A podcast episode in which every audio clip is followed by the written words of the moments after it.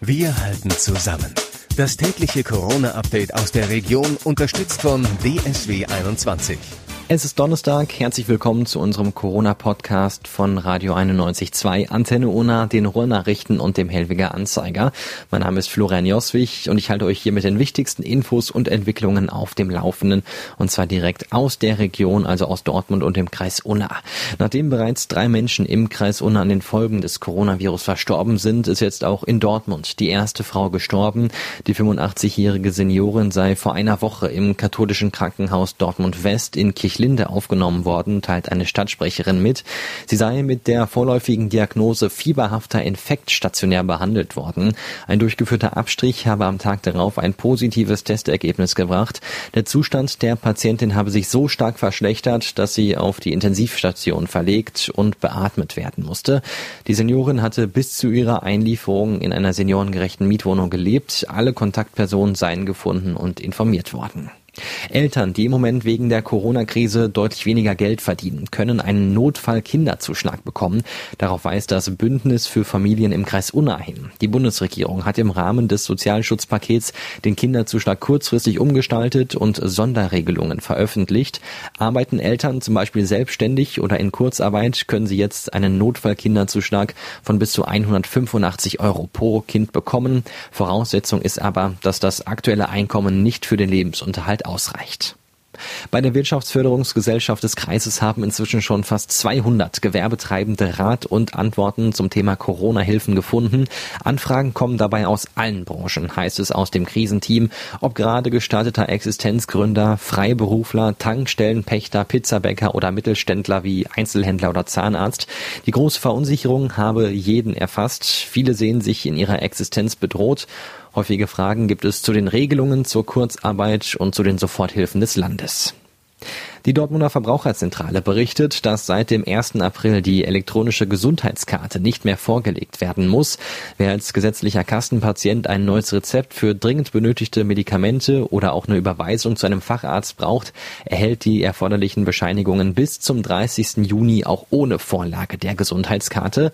Mit dieser Maßnahme soll in der Zeit der Kontaktsperre gewährleistet sein, dass Patienten nicht persönlich in die Praxis kommen müssen. Die erforderlichen versicherten Daten können die Arztpraxen aus den Patientenakten entnehmen. Die Rückholaktion von Deutschen, die derzeit noch im Ausland sind, ist alles andere als einfach. Das merkt auch ein 21-jähriger Mann aus Werne gerade. Er war vor einigen Wochen nach Moskau gereist, um dort Papiere abzuholen, die er für die Trauung mit seiner russischen Verlobten benötigt. Wegen der Corona-Krise wurden inzwischen mehrfach die Flüge storniert, mit denen er zurück nach Deutschland reisen wollte. Und als wäre das nicht schon schlimm genug, ist nun auch noch sein Visum abgelaufen. Ohne das ist eine Ausreise schwierig bis unmöglich. Derzeit kann der Werner immerhin bei der Familie seiner Verlobten in Moskau wohnen und hofft jetzt, dass es für ihn und seine Verlobte doch noch zum Happy End kommt. Können Bewegungsdaten helfen, das Coronavirus einzudämmen? Die Akzeptanz, Corona-Infizierte mit einer Handy-App zu orten und festzustellen, mit welchen anderen App-Nutzern sie in Kontakt standen, wächst jedenfalls.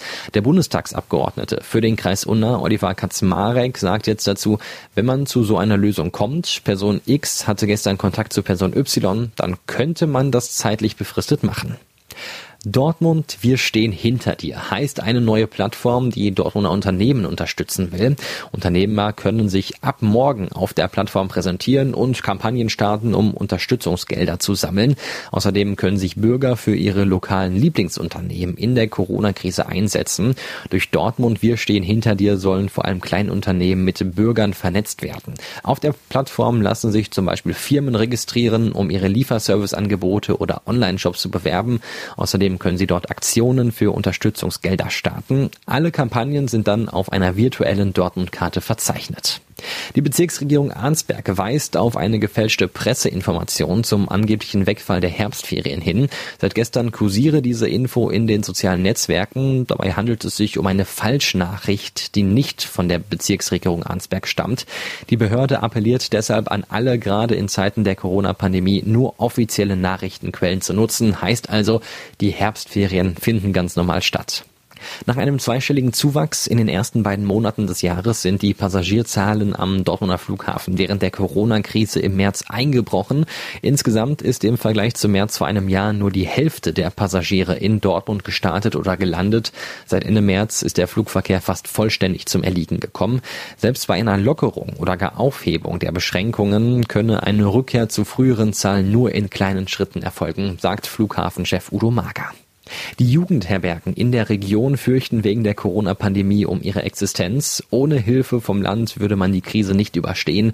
Das sagt der Geschäftsführer des Landesverbands Westfalen-Lippe, Wolfgang Büttner. Bis zu den Sommerferien seien alle Buchungen storniert worden und aktuell erlebe man eine zweite Stornierungswelle, die sich auf Buchungen darüber hinaus beziehe. Alle 600 Mitarbeiter befinden sich jetzt in Kurzarbeit. Sämtliche Investitionen sind gestoppt. Trotzdem braucht man schnelle Hilfen vom Land, sagt Büttner. Denn auf Rücklagen kann der Landesverband nicht zurückgreifen. Diese dürfen Jugendherbergen aufgrund ihrer Gemeinnützigkeit nicht bilden. Kunden der Dortmunder Stadtwerke müssen aktuell keine Sperrungen der Strom- und Wasserversorgung befürchten. Die DEW habe bereits in den vergangenen Wochen darauf verzichtet, säumige Kunden die Energieversorgung abzustellen, sagte eine Sprecherin. Dieser sogenannte Sperrfrieden solle bis auf weiteres beibehalten werden. Bei der Suche nach Schutz gegen das Coronavirus stoßen viele Menschen auf vermeintliche Tipps oder teure Heilmittel.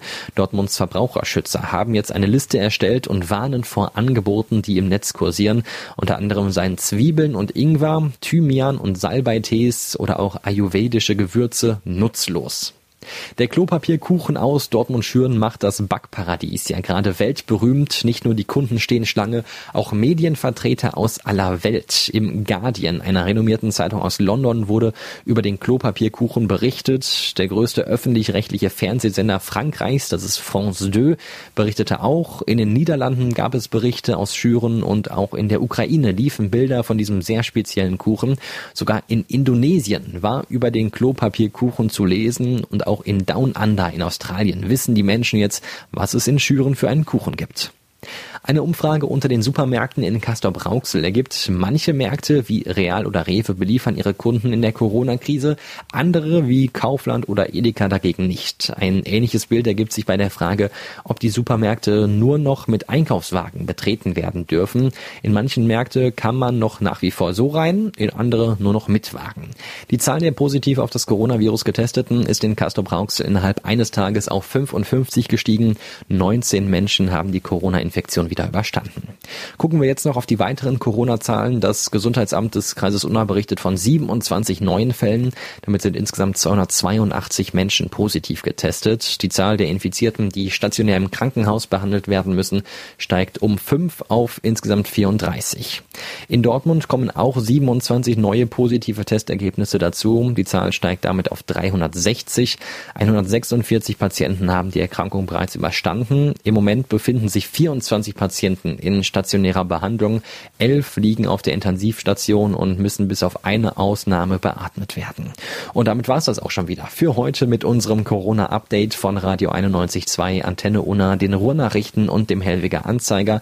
Ich hoffe, wir hören uns auch morgen wieder. Ich bin Florian Joswig und denkt dran, bleibt gesund. Wir halten zusammen. Das tägliche Corona-Update aus der Region unterstützt von DSW 21.